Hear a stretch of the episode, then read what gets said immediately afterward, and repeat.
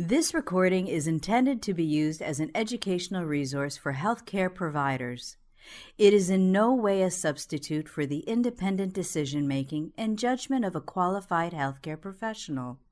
It should not be used to make a diagnosis or to overrule the advice of a qualified healthcare provider, nor should it be used to provide advice for emergency medical treatment. I'm Dr. Jeff Burns from Children's Hospital in Boston and Harvard Medical School. This is the 16th Pediatric COVID International Collaborative. Stephen, I'll turn this to you. Thanks very much. It gives me great pleasure to introduce Associate Professor Peter Brodin.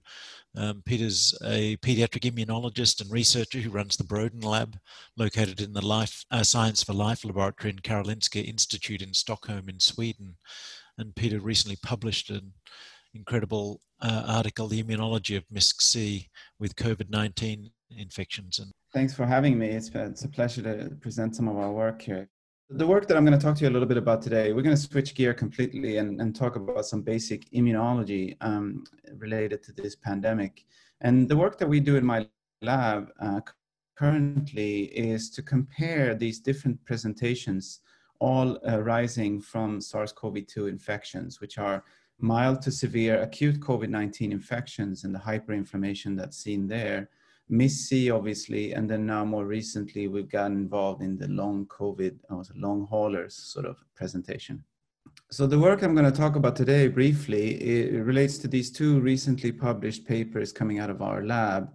In the left one there is a study that we performed in mostly adult patients with acute COVID um, and the work that we do basically aims to try to profile the immune system in a more holistic manner using some state-of-the-art methods, all white blood cells, uh, hundreds of plasma proteins and cytokines, as well as uh, gene expression and other things, all in the same blood sample to try to get a global view of the immune system.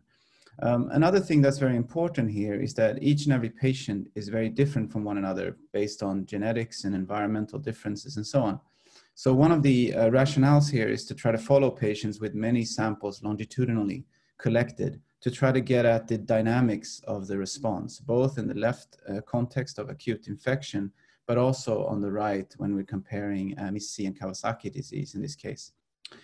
So here's a complex slide, and I'm going to talk you through it. On the top right there, we see an example of uh, blood samples collected at these different time points and what I'm showing you are uh, samples from one patient and focusing in on the eosinophil, so the, the cell type in the blood that is typically associated with allergies and asthma. Um, what we're finding here is that in this particular patient, who is an acute COVID-19 patient who came into the hospital, presented in a sort of classical uh, COVID way, um, and then developed ARDS around day six. What we see, and, and obviously was put on a ventilator and severely ill patient in the ICU. What we see is right before the ARDS developed, this patient had a dramatic expansion of a particular type of eosinophil in the blood. And we were able to trace through this longitudinal sampling that these cells were going to the lung and presumably um, being, you know, playing a role in the development of ARDS. At least that's one hypothesis that we generate from this work. And on the lower side, I'm showing the same patient sampled at these multiple days. Um, and in this case, we see a particular population of monocytes um, that also expand in a very transient manner, but happening right around the time of ARDS development. And what I'm trying to show you with these sort of complex images is that by having these kind of systems level analysis of the immune system and a very deep longitudinal profile, we can learn some things about how the immune system responds, how these this presentations occur, and, and, possibly also how we might treat them. So uh, when we started hearing reports from this webinar, actually, Mike Levin and other colleagues around Europe and, and around the world reporting about this pre presentation uh, of patients with a Kawasaki-like pre presentation, um, we, we began to think that we should try to contribute with the methods that we have in place. So we teamed up with colleagues in Rome at the um, Bambino Gesù Children's Hospital. Um, and we actually had already a sample collection ongoing or a sample set of Kawasaki disease patients collected in the years prior.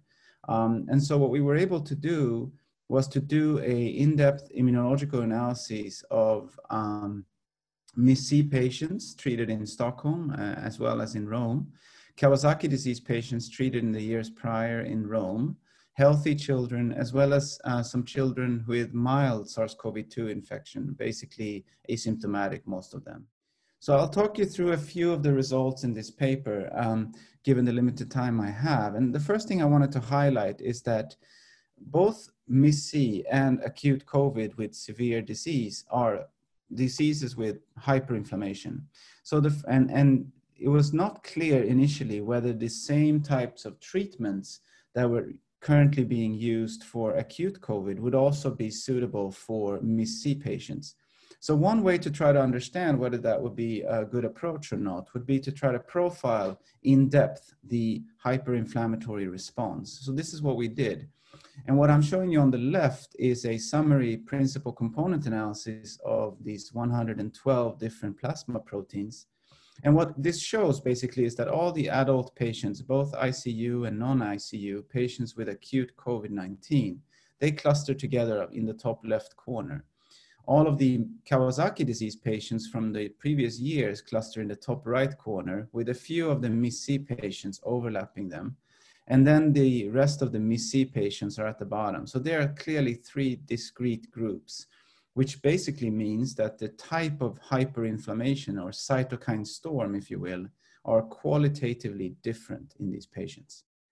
Um, and when we zoom in and we remove the adult patients with acute COVID and we focus specifically on the differences between Kawasaki disease patients collected prior to SARS-CoV-2, um, and, and compare those to kids with mild um, SARS-CoV-2 infection and MIS-C, we see that the Kawasaki disease patients all end up on the right side if you look at the zoomed in principal components um, in the middle. While the MIS-C patients basically intersect the healthy and the Kawasaki disease patients. And we can actually zoom in and look on the individual plasma proteins that contribute to this uh, distribution.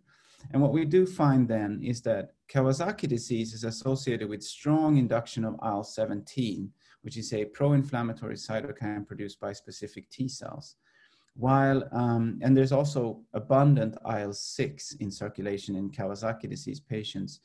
Um, and, and also arising from this work was um, plasma proteins associated typically with arterial inflammation, arteritis, and, and vasculitis, are much higher in Kawasaki disease patients than in MIS-C or kids with mild uh, COV-2 infection.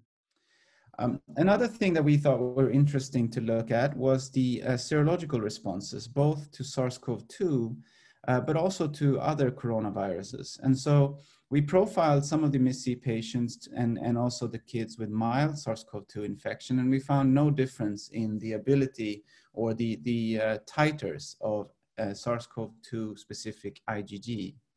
This has been reproduced uh, by other groups as well, and now in a couple of papers. Um, so they do seem to have antibodies, obviously, and that's one of the diagnostic criteria for MIS-C patients. But when we compared these groups uh, with respect to uh, common cold coronaviruses, there were some stark differences. So what I'm showing on the right side here is um, basically antibodies, IgG antibodies in the blood of these different children towards different coronavirus species. And, and what we find is that MIS-C patients actually are the only ones that do not have any IgG antibodies to common cold coronaviruses. And they clearly differ from patients with Kawasaki disease and also young children with mild SARS-CoV-2 infection. Whether this plays a role in the you know, development of MIS-C, we have no idea, but it is an observation that I think bears mentioning. The final thing that we observed in these patients, which I think has some importance in, in thinking about how this disease arises, is to try to, what we, what we did basically is we profiled serum samples from these MIS-C patients, as well as the Kawasaki disease patients, against uh, antibody uh, binding of human proteins, so autoantibody binding, basically looking for targets of a possible autoimmune reaction. And we found several of those, uh, some shared between Kawasaki disease patients and MIS-C, but there were a few that were clearly dis uh, distinct and, and specific to MIS-C. And I wanted to highlight this one group of proteins, which are on the left side there. Um, by the way, the way this assay is done is you have a glass slide with protein fragments printed onto it, and then you add a serum sample from the patient and you look for what binds. Um, and then um, we testing against over 9,000 uh, human proteins. So it's a pretty, pretty broad, uh, high, sort of high throughput assay. Basically, what we find is that in MIS-C patients, there are much more abundant antibody binding of a group of protein called casein kinases. And uh, most of you probably haven't heard about these groups of proteins, but what's intriguing about them is that they're widely distributed across different tissues in the body. And uh, a recent study from Nevan Krogan's lab at UCSF, um, shown on the right, has, has elucidated how these particular proteins are upregulated in cells upon SARS-CoV-2 infection. So what I'm showing you on the right is an image from the press release of the San Francisco study, which basically shows that these cells that are infected with the viruses, they extend these protrusions from the cell membrane to infect nearby cells. And those protrusions are mediated by casein kinases. And so what we believe is happening potentially in MIS-C is that these uh, children infected with SARS-CoV-2 develop autoantibodies against such casein kinase proteins uh, possibly mediating uh, at least some of the symptoms in MIS-C. That's a hypothesis that we're trying to follow up right now. This is the group that I'm working with, and, and I'm happy to take questions if you have any. Thank you very much. Uh, Peter, that was just simply uh, a wonderful and clear overview of some complex science could um, could I ask you this one question? As you heard last month from the American College of Rheumatology, uh, first line therapy for MIS-C right now is IVIG and glucocorticoids as as they recommend it, and right. they reserve anakinra for cases where IVIG might be contraindicated. From your work and in your with your clinical immunology hat on, uh, mm-hmm. do you see any reason to um, adjust, alter, revise um, those guidelines?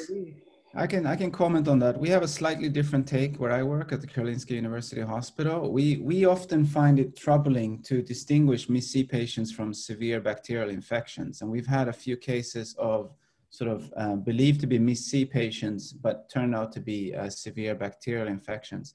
And so we are a little bit weary about starting out with glucocorticoids. Uh, IVIG in that sense would be less risky in my opinion, and would cover also many bacterial infections. Um, we're also less worried about anakinra in that respect. And so we would prefer to initialize therapy with uh, IVIG and anakinra and then reserve steroids in those cases where we are not entirely sure whether there might be a bacterial infection um, involved. And so, um, yeah, that would be that. Uh, based on the cytokine responses that we see, it's very difficult to say that an elevated cytokine should be targeted with a particular treatment because it's more about interpreting the pathways involved. And that also speaks to the relevance of anakinra, in my opinion, over, for example, tocilizumab. Um, yeah. Peter, uh, absolutely. Uh, on behalf of the entire pediatric community, uh, keep going. Uh, your work is just wonderful.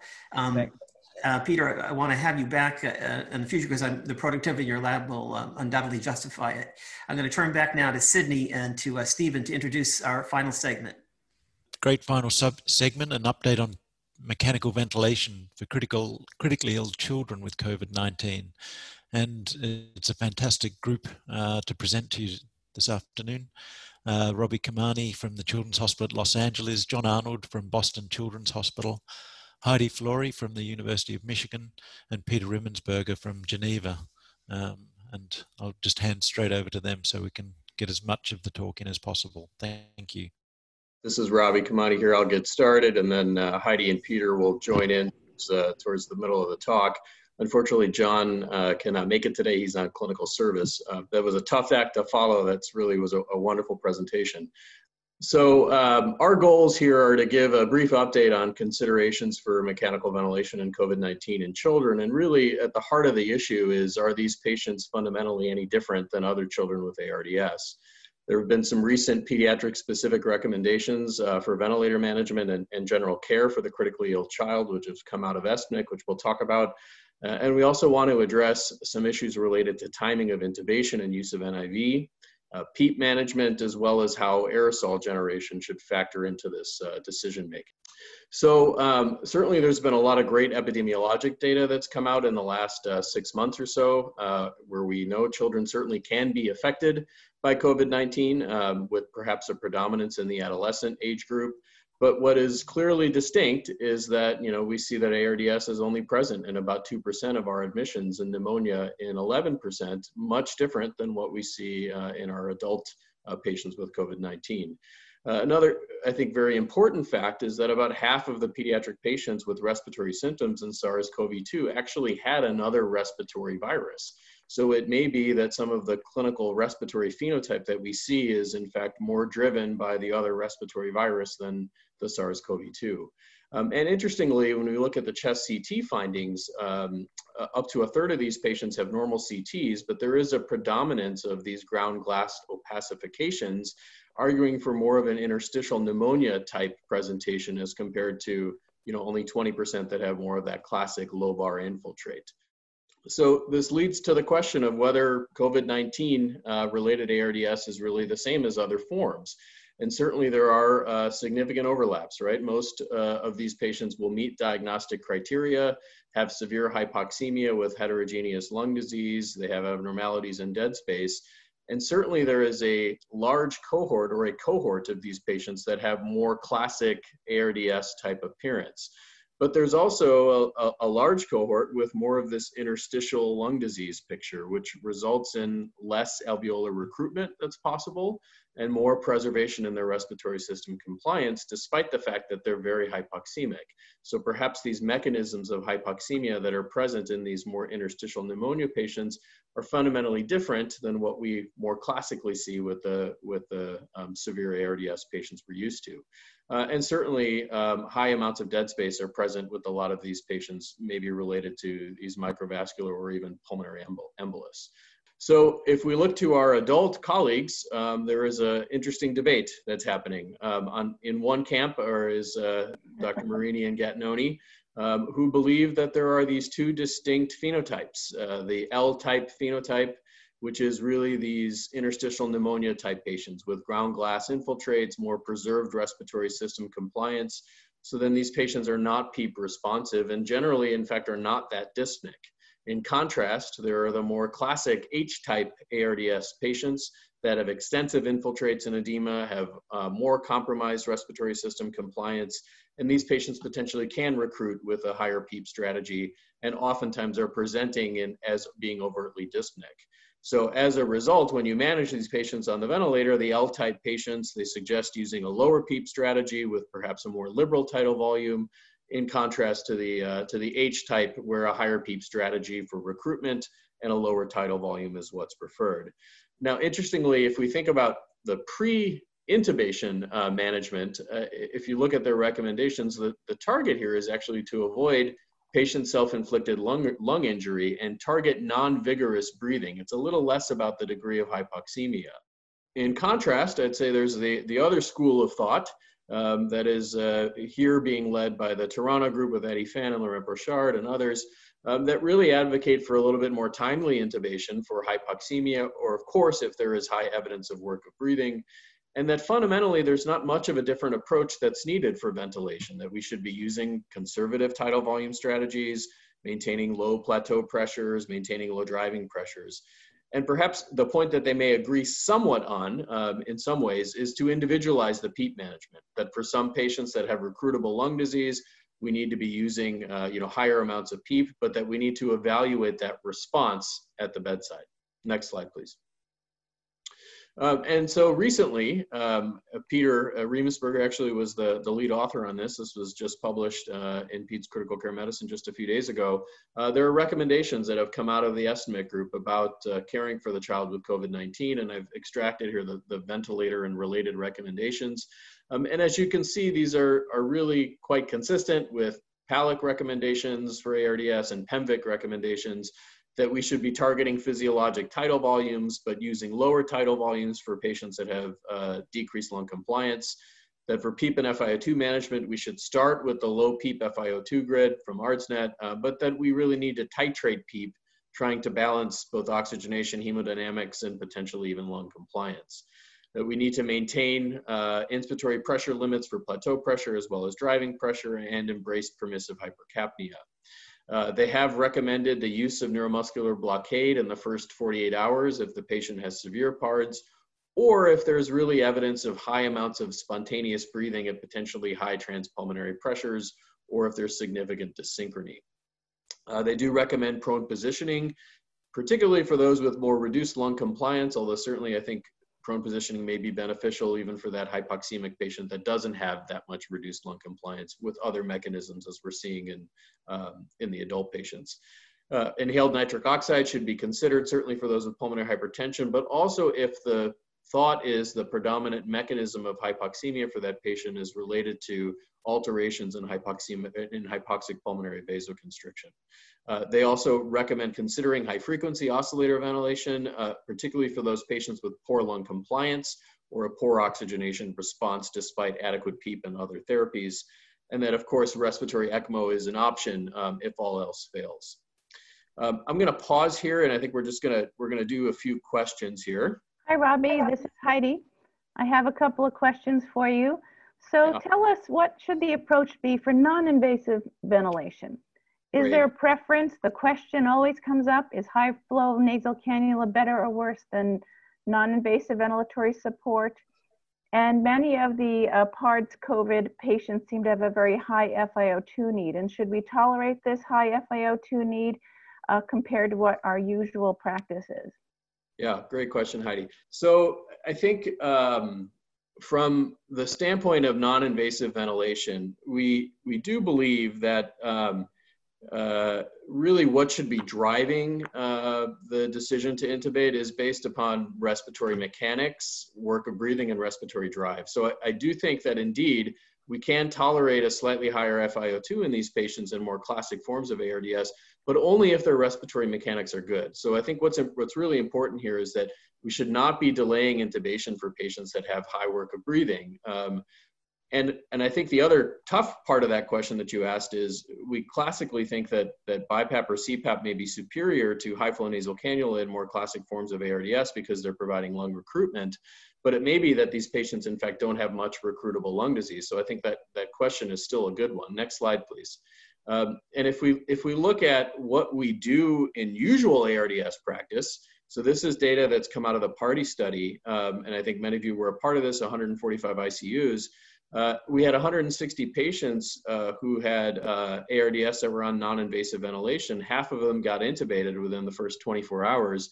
And what we see is that the degree of hypoxemia, i.e. those in green there that had the PF ratio less than 100, were the ones that were more likely to get intubated. So certainly there's a strong association between the degree of hypoxemia and the risk of being intubated in a lot of these more classic forms of ARDS. Next slide. But I think um, it still begs the question about is that really the right marker, right? Should we be intubating based upon the degree of hypoxemia? And, and certainly some of our recommendations have tied those two together. This is, you know, the ESPNIC recommendations that we start to think about intubating patients that have a PF ratio less than 200, or certainly in the PALICC recommendations, we would say those with severe hypoxemia should be intubated. But I, am not sure that, especially in these situations where you've got, um, you know, more of an interstitial pneumonia picture, that the hypoxemia alone should be the driver for intubation.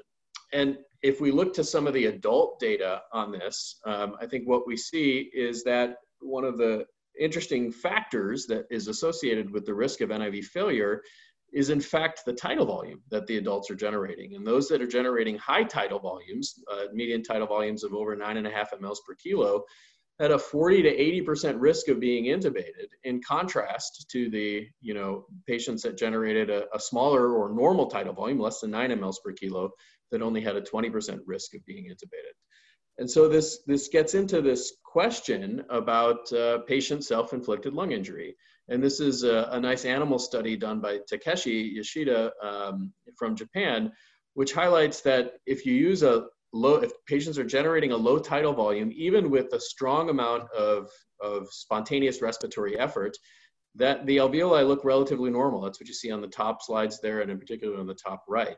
But once they start to achieve more of a moderate or potentially high tidal volume, and especially if you have high amounts of respiratory effort, like in the bottom right panel, then these patients have more and more evidence of lung injury. So it, it gets at this concept of patient self-inflicted lung injury, that you have this initial injury to the lung that leads to capillary leak and lung edema, that leads to impaired gas exchange and respiratory mechanics, and the patient's response to that is to increase their respiratory drive. Now, as they're increasing their respiratory drive, they now have very large swings in their pleural pressure. Those swings in their pleural pressure reduce end expiratory, you know, end expiratory pressure and expiratory lung volume, leading to atelectrauma.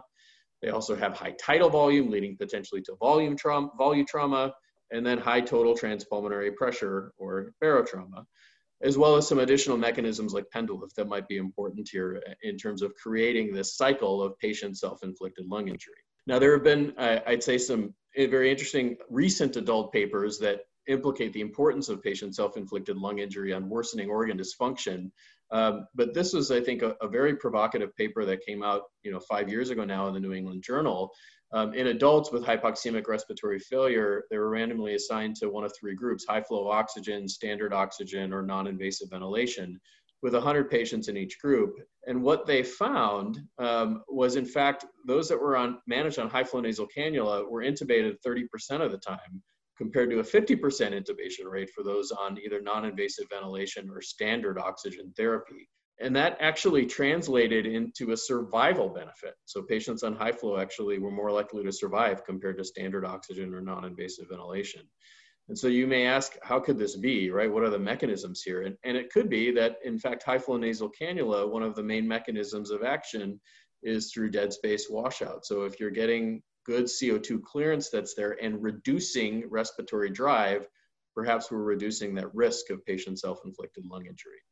So I'd, I'd say that the degree of hypoxemia is actually absolutely important for us to pay attention to, but really the decisions to intubate, I think, really be, need to be driven more by the patient's risk for self-inflicted lung injury, i.e., what is their work of breathing. Um, as far as what mode of ventilation to use, um, I think it depends a lot on the patient, and I'm not sure that I have the right answer to this. I think CPAP and BiPAP are probably what I would start with if I think the patient has a recruitable lung. Uh, but if they don't and they have just high degrees of respiratory drive, then perhaps high flow nasal cannula, in fact, might be a more appropriate thing to start with if it can reduce that respiratory drive.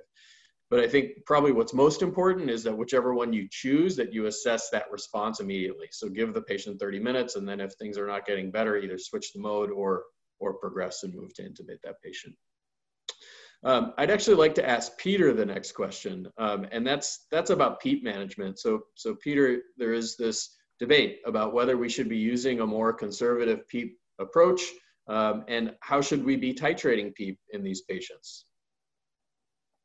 Well, Robbie, if you would ask me, should I limit my PEEP below 10 or below 15 in uh, COVID-18 or COVID-19 ARDS patients, I will clearly say no.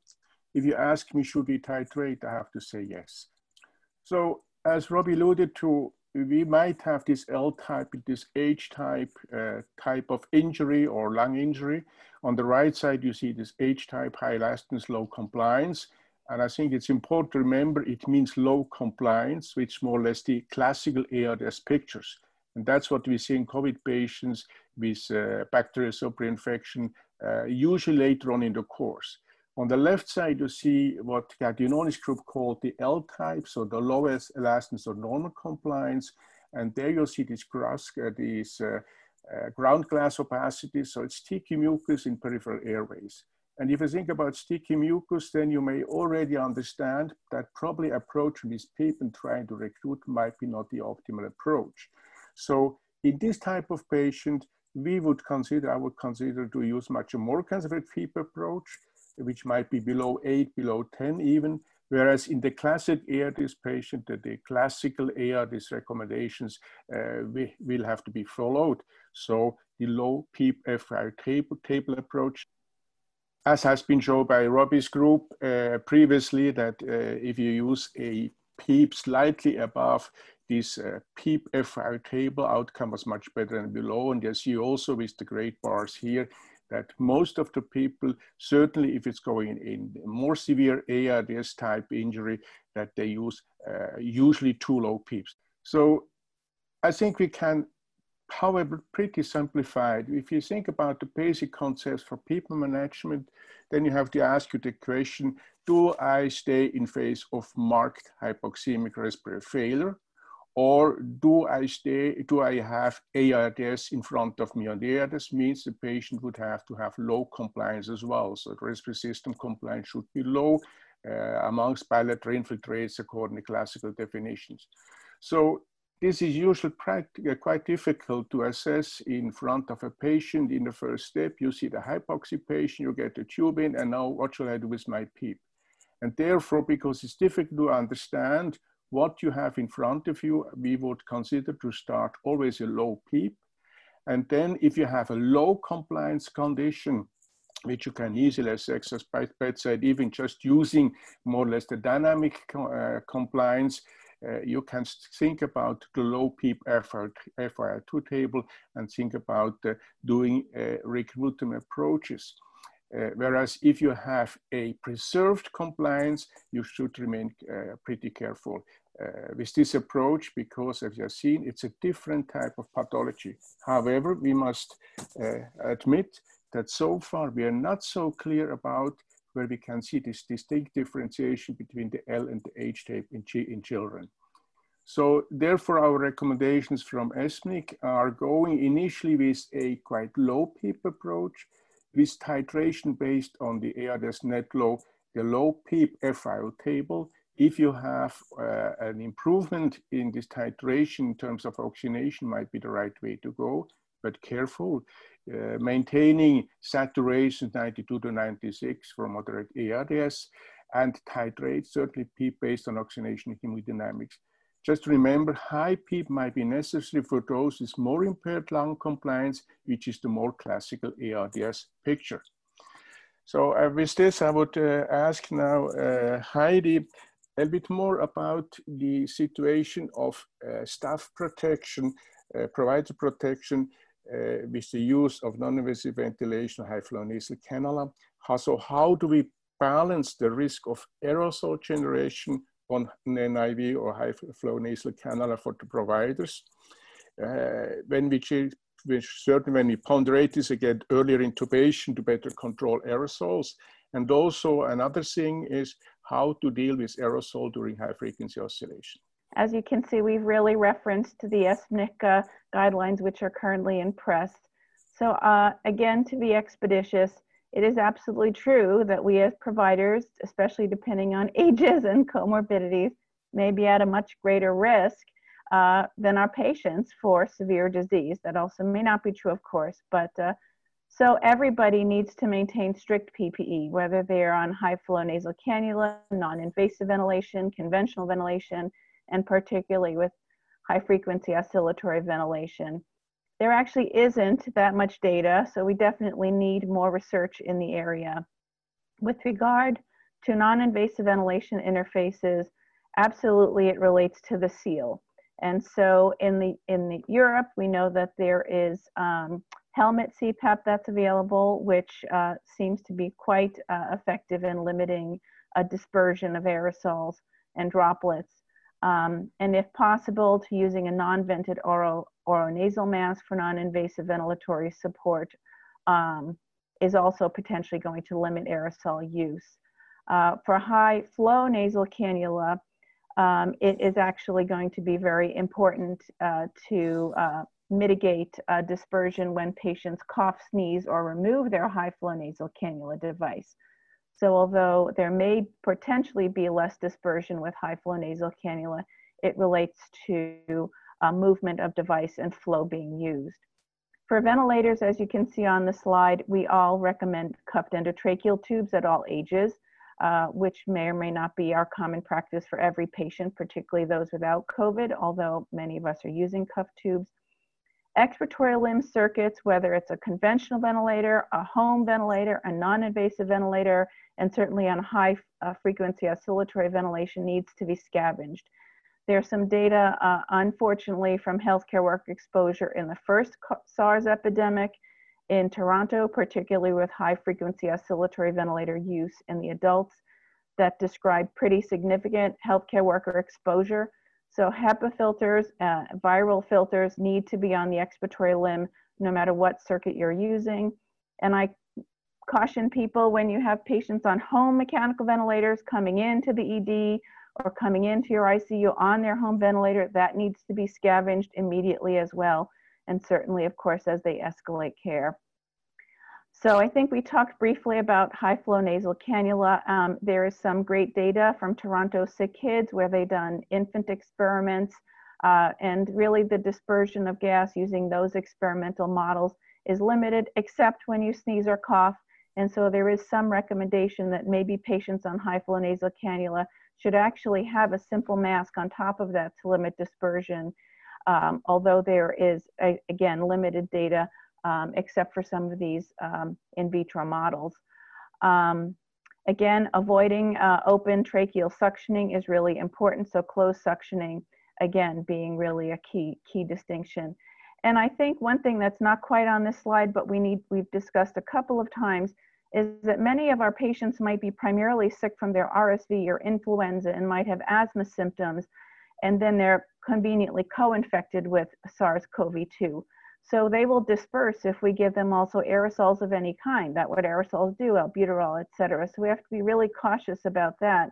And that's a difficult thing because we're not going to intubate every asthmatic who comes in who might be co-infected with SARS-CoV-2. So again, PP is the key. So this is uh, based uh, from uh, the Prospect randomized control trial. This is the expiratory limb scavenging model that's being proposed. You can see Dr. Martin Kneyber um, from the Netherlands has uh, given us this uh, descriptor here for our presentation. But these, uh, this technique and the technology for this can be provided um, and I think is eligible to be viewed from the Prospect website, even if you're not participating in the trial. So um, scavenging on the expiratory limb is quite important, particularly for high frequency ventilation and very and limiting limiting disconnections at all costs. So to close, I think really we have to be careful to limit uh, aerosol generating procedures, which are operationally defined differently across the world, but most people consider um, use of aerosols, use of non-invasive support, uh, mechanical ventilation, particularly needing suctioning, high frequency oscillatory ventilation, the process of intubation, bronchoscopy, the list is uh, long going, but uh, erring on the side of caution and considering more things aerosol generating than less can provide best protection for healthcare workers. And we absolutely need more data on aerosols, on droplets, how long they uh, remain in the air, what ventilation can limit this, etc. So more to come in this front. Thank you.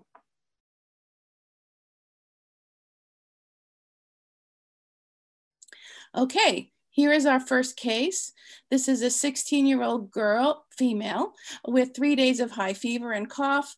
She's 168 centimeters tall, 65 kilograms in weight. That's 23, uh, a BMI of 23. Her heart rate's 130. She's tachypnic with a respiratory rate of 35. She initially saturates 75% on room air, but then increases to 92% on 15 liters of non-rebreather oxygen. Her blood pressure is 108 over 78. She's placed on heated high flow nasal cannula in the ED at 50 liters and 80% FiO2, and this brings her saturation up to 93%. On exam, however, she's only slightly tachypnic. She does not have any accessory muscle use, and she can speak to you in six to seven word sentences. She started on dexamethasone, remdesivir, ceftriaxone, and vancomycin, and she's proven to have a positive SARS-CoV-2 PCR. This is her x-ray. Okay, so your first polling question's coming up, and we'd like you to pick one choice. Um, what would be the next step in your management? The scenario is on the left side of the slide, and the choices are coming up. Here's your poll. Please answer once. Okay, so here is our poll. So it seems like uh, about a quarter of the uh, respondents would continue on the high flow and about 50% would try prone positioning while on high flow. Perfect. Okay, so now she evolves over the next three hours and her FiO2 is escalated to 100%. She's positioned prone and placed on NIV because of her worsening oxygenation, and then she's subsequently intubated. Her ventilator settings now are on assist control, pressure control, and she's neuromuscularly blocked for intubation. Her respiratory rate's 24, her peak inspiratory pressure 22, her plateau pressure 20 with a PEEP of eight. Her I time is one second, and this generates a tidal volume of eight mLs per kilo of predicted body weight. She's on 90% FiO2 with a saturation again of 93 and a mean airway pressure of 14. She has a blood gas of 734, 48, and 64. And together, this generates an OI of 19.6 and a PF ratio of 71. So now you're going to be asked two questions. What would you do next with regards to her ventilator management and her PEEP? And the second question, are there any additional therapies you'd like to apply now? Again, pick one uh, answer for each question. And here is your poll. Okay, so for question one, it looks like we have a lot of distribution. About a third of the respondents would increase the PEEP to 15. A quarter would do a recruitment maneuver with incremental and decremental PEEP. 20% would go to the oscillator or APRV. 15% would stay, stay the course. In terms of other therapies, a lot of people want to position her prone and a few would start neuromuscular blockade or inhaled nitric oxide. And then there's a smattering of others. Okay, so what would doctors Khemani and Rimensberger do? These are how they would have answered those three questions. Both would have maintained on high flow initially. Both would have tried an incremental and decremental PEEP maneuver for recruitment. And Robbie would have started NO. And Peter gets to have two choices, and he would position prone, and then second choice would try an INO trial. Okay, now I'm handing it over to you, Robbie. Excited. Yes, P Peter gets to vote vote twice. I think it's a Swiss privilege there. We're going to split the the explanations here. So for the first question, as far as what to do for this patient that's on high flow nasal cannula, uh, most of the people uh, agreed with either keeping the patient on high flow nasal cannula. About a quarter, it looked like, wanted to switch to non invasive ventilation. And then many thought about combining high flow nasal cannula with prone position. Um, the, the fundamental point here is that this patient is fitting into that phenotype by which she really doesn't have very high effort or work of breathing or respiratory drive. And really the decision to intubate, as we talked about on the, on the last webinar, for those of you that were there, um, should be driven by that risk of patient self-inflicted lung injury, which is driven really by respiratory mechanics and work of breathing. So we can truly tolerate a higher FiO2 on this patient um, as compared to you know, a patient with more classic forms of ARDS. And that's really at the heart of not only the approach for choosing when to intubate, but also the approach for PEEP management. And as we uh, discussed last time, there are these two theoretical phenotypes uh, really with COVID-19 ARDS, and maybe these phenotypes even exist with other forms of viral induced ARDS versus other, other forms of ARDS. The L type, which is the low elastance, i.e. normal compliance phenotype, these patients may be very hypoxemic, but the degree of hypoxemia is quite out of proportion with their lung mechanics. And so these patients actually have a low ability to recruit lung, and we need to take a bit more of a conservative PEEP management strategy for this, these types of patients. And, and she really falls into that group. The, the H type, in uh, contrast, is the high elastance or low compliance, the more classic forms of ARDS that we think about. And these patients generally have more recruitable lung, although not always.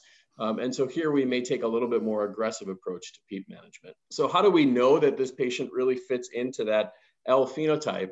Well, we get our first hint of it really when looking at her clinical exam when she's on high flow nasal cannula, that there's really not a lot of effort of breathing. Now that can be difficult sometimes in a 16 year old patient to be able to you know, assess how much work they're doing. Nevertheless, she's not, not particularly tachypnic and all of the other signs that we have don't really point to the fact that the work of breathing is high. Then when she's intubated, we can really get a true measure of this and we can measure what her static compliance is. And as a reminder, static compliance is the tidal volume divided by the driving pressure. And we typically think of this in pediatrics as normalizing the tidal volume to mLs per kilo. So the numerator is tidal volume in mLs per kilo divided by the driving pressure, which is the plateau pressure minus the PEEP. So in her circumstance, she had a tidal volume of 8 mLs per kilo, plateau pressure of 20, PEEP of 8, and as you can see there, there's the compliance uh, calculation of 0.67. As we look to the pediatric literature, that would fall into a sort of mildly impaired compliance if we look at the table below from the modified lung injury score. And this, in fact, is the same method that was uh, you know, applied if we look at the ARDSNet ARMA trial in the top right there. And that's the distribution of, of static compliance in those adult patients with ARDS managed with 6 versus 12 mLs per kilo. And what we see in that study is that only a quarter of the patients had a compliance above 0.63. So she would fall into that high compliance or preserved, you know, preserved compliance group. And interestingly, you know, even with the ARMA trial, we see that there are potentially different results in terms of the effect of tidal volume on outcome eh, based upon compliance, and that the higher compliance group may in fact have a different relationship. Now I'm going to hand it over to Peter here to, to talk a little bit more about plateau pressure measurements. So maybe I just take the chance to clarify if it is plateau pressure measurements or how we measure compliance at bedside. On the top, you see a classical volume control situation with a, a peak pressure and then a plateau phase. And you realized when the plateau phase is occurring that the flow is at zero. So the inspiratory flow comes to zero. And this is often confusing then for people and for most of us ventilating on pressure control mode, where we have a plateau pressure looks like, which we usually call the peak or the positive inspiratory pressure plateau. And you can see on the left hand on the A, uh, you can see if the flow comes down to zero, you have a plateau. If you prolong now with inspiratory hold this plateau, your peak and the plateau pressure remain the same because the lung was fully filling up because flow came back to zero at these pressure settings. Whereas on the right side, when you cut your inspiratory flow, means you have a too short inspiratory time, then you have to do a inspiratory hold maneuver to bring down the flow to zero to get equilibrium between in and outside pressure. Means in this situation, the plateau pressure is smaller than the peak pressure as you saw before. And also what is important to remember, for all these measurements, you have to have also a zero flow condition at end expiration. So now the questions come, how would we titrate PEEP? So in this patient, we learned now, or we realized he has a moderately reduced uh, compliance. Uh, it's probably a lung that is not so recruitable according to this L or H type uh, criteria. And there is a certain risk of overdistension. So I would start with a relatively low PEEP, 8 to 10 centimeters in this case, and then however try a gentle stepwise increase in PEEP in small steps. And I would be very careful not to go too high up. If the lung is clearly not recruiting, I might even stop lower.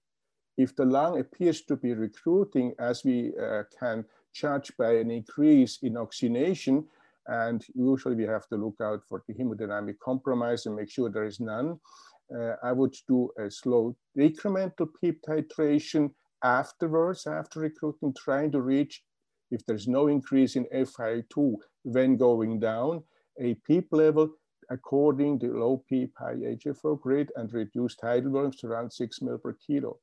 Whereas Robbie, when we discussed, he would do a decremental PEEP titration to identify area which balances compliance, oxygenation, hemodynamics. If the lung is not recruiting, I would consider it be quite pragmatic and return to low PEEP setting where Robbie, however, would do also again a, decremental PEEP titration after a recruitment attempt. And then we can, we have some additional options, options the, uh, in this question, what would you do else? So if PF ratio remains low, I would position this patient if he's intubated after PEEP titration. And just to remind you that you can do awake prone when on high, flick, uh, on high flow nasal cannula patients on spontaneous breathing has been shown certainly in the adults to improve in some of the cases oxygenation. And uh, just to remember, prone position is an important approach in trying to improve recruitment or also uh, we may have an effect on oxygenation by uh, changing VQ mismatches. Uh, nitric oxide in my hand is a second option. In this case, with a severe hypoxemia, I would give a 10 minutes test with nitric oxide. If there is a response, I would go on with it. If there is no response, I would stop it. So I hand back to Heidi. Yep, excellent. Thank you, gentlemen. So now we are positing a slightly different scenario with the same patient. Again, 16-year-old female, three days of fever, uh, heart rate initially 135. She's an, a little more tachypnic in this scenario, respiratory rate of 45, but again increases from 75% sat to 92 initially on a non-rebreather. And then she's placed on the same 50 liters of 80% FiO2, again, increasing the saturation from 92 to 93%. Now, however, on her exam, she has much more worker breathing. She has moderate accessory muscle use. She's quite tachypnic and she can only speak to you now in two to three word sentences. She gets started on the same uh, treatments, dexamethasone, remdesivir, ceftriaxone, vancomycin, and again, she is PCR positive for SARS-CoV-2. Next slide. Here is her x-ray. This is one we are more typical to see in prior patients. Okay, so again, the same set of questions for you. The uh, patient scenarios on the left of this slide. And again, what would your next step in your management be? Uh, again, choose one. All right, so a majority would intubate and begin invasive mechanical ventilation, although uh, a few would transition to non-invasive ventilation and give that, a, give that an opportunity too with a smattering continuing on high flow or prone positioning on high flow. Okay, so she's intubated and again, she's placed on assist, assist control, pressure control and neuromuscularly blocked for intubation. Her respiratory rate's 30, her peak pressure now is 30 with an increased plateau pressure up to 28. Again, her PEEP is starting at eight, her I time is one second, but she generates with this only a tidal volume of five ml per kilo predicted body weight.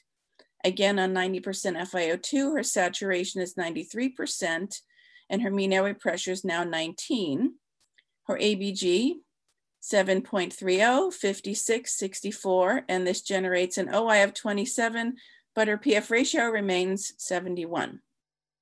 We're gonna ask you again the same two questions. Again, please choose one answer uh, for each. Question one, again, what would you do in regards to ventilator management and PEEP?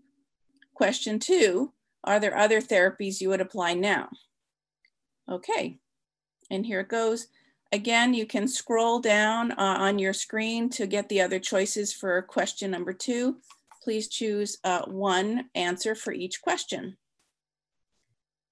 And here it is. So a smattering across many options here in terms of increasing PEEP her PARDS, recruitment maneuvers with decremental PEEP titration, transition to high frequency. And then in terms of other therapies, a lot of prone positioning again, some neuromuscular blockade and some NO. So what would the gentleman do? Okay, Dr. Khemani and Dr. Rimensberger again are matching up perfectly here. Intubate, incremental and decremental PEEP steps, and continuous neuromuscular blockade. And Dr. Rimensberger gets a second choice for prone positioning one more time. And uh, I will hand it over again for final comments. So, uh, so here really it's the flip side of the scenario that's presented, uh, and and the risk for patient self-inflicted lung injury is quite high on this on this girl, uh, given her high work of breathing that's present there. So, in these scenarios with her relatively severe disease and severe hypoxemia, really uh, our my recommendation is to go straight towards intubating and not even thinking about using uh, an intermediary of non-invasive ventilation with the sort of trajectory that she's on. If I think non-invasive ventilation is considered, you should only give it a very short period of time, 30 minutes to maybe an hour at the most to really see that she has a dramatic response. Um, and really that's what's driving it is her risk of, of self-inflicted lung injury. Now, as far as PEEP titration, if we go through that same compliance calculation that we did last time, what we see here is that this, this patient now has very severely impaired static compliance, or compliance is 0.25, which is in that very severe range. Um, so here, I would still take that same approach for PEEP management of an incremental increase for recruitment, followed by a decremental PEEP titration to identify that sort of sweet spot between oxygenation compliance and hemodynamics. But what's really different about this case is we can imagine she's going to have more recruitable lung, or at least we hope she has more recruitable lung. So in all likelihood, we need to take uh, a larger uh, increase in the PEEP. The PEEP will likely be higher that we go to uh, compared to where we were in that first case. Now, I don't think it's necessarily wrong to take a more empiric approach of increasing the PEEP, for example, the 15, but really we should be looking at the mechanics of the patient to find that optimal PEEP point. Um, Peter, I think, is going to talk about the next couple of points. So next slide, please. Yeah, so as an additional option, when oxygenation, uh, oxygenation remains poor, and here we have a PF ratio below 150 and the compliance is low. So this uh, is the full picture of a severe ARDS. I would consider to paralyze the patient for 24 to 48 hours. In absence of respiratory efforts of the patient, it is easier to take over control of lung protective ventilation, certainly as large transparent pressure swings can be reduced when the patient has no breathing uh, efforts. Uh, the latter so to be responsible for the patient's self-inflicted lung injury. Furthermore, I would try prone position based on adult data, which may have a recruitment effect and may therefore improve oxygenation and can also help to better homogenize lung volumes and pressures. Next. So uh, some other considerations to take in account, if your plateau pressure post-recruitment remains high, or if your distending pressure is about 15 centimeters of water, I would try further to reduce tidal volumes to three, four mil per kilogram and increase rate to maintain minute ventilation. If it's this, you get severe CO2 retention, respiratory acidosis. I would consider high frequency oscillation. If you don't have frequency oscillation, you're not used to, or if you're an ECMO center, I think you can consider and should consider this condition extracorporeal life support. Next slide. To summarize, the PALICC recommendations are applicable in patients with COVID-19 related classical picture in terms of tidal volume, pressure settings, recruitment attempts. Oxygenation targets remain the same and permissive hypercapnia can be allowed for. So in severe ARDS, neuromuscular blockade and prone position should be considered. Uh, thank you all very much. We will we will be back uh, on November seventh, I believe it is. Um, be well, everyone. This recording is a production of Open Pediatrics, a free and open access resource for pediatric clinicians worldwide. For more pediatric care materials or to join our global community, please visit our website at openpediatrics.org.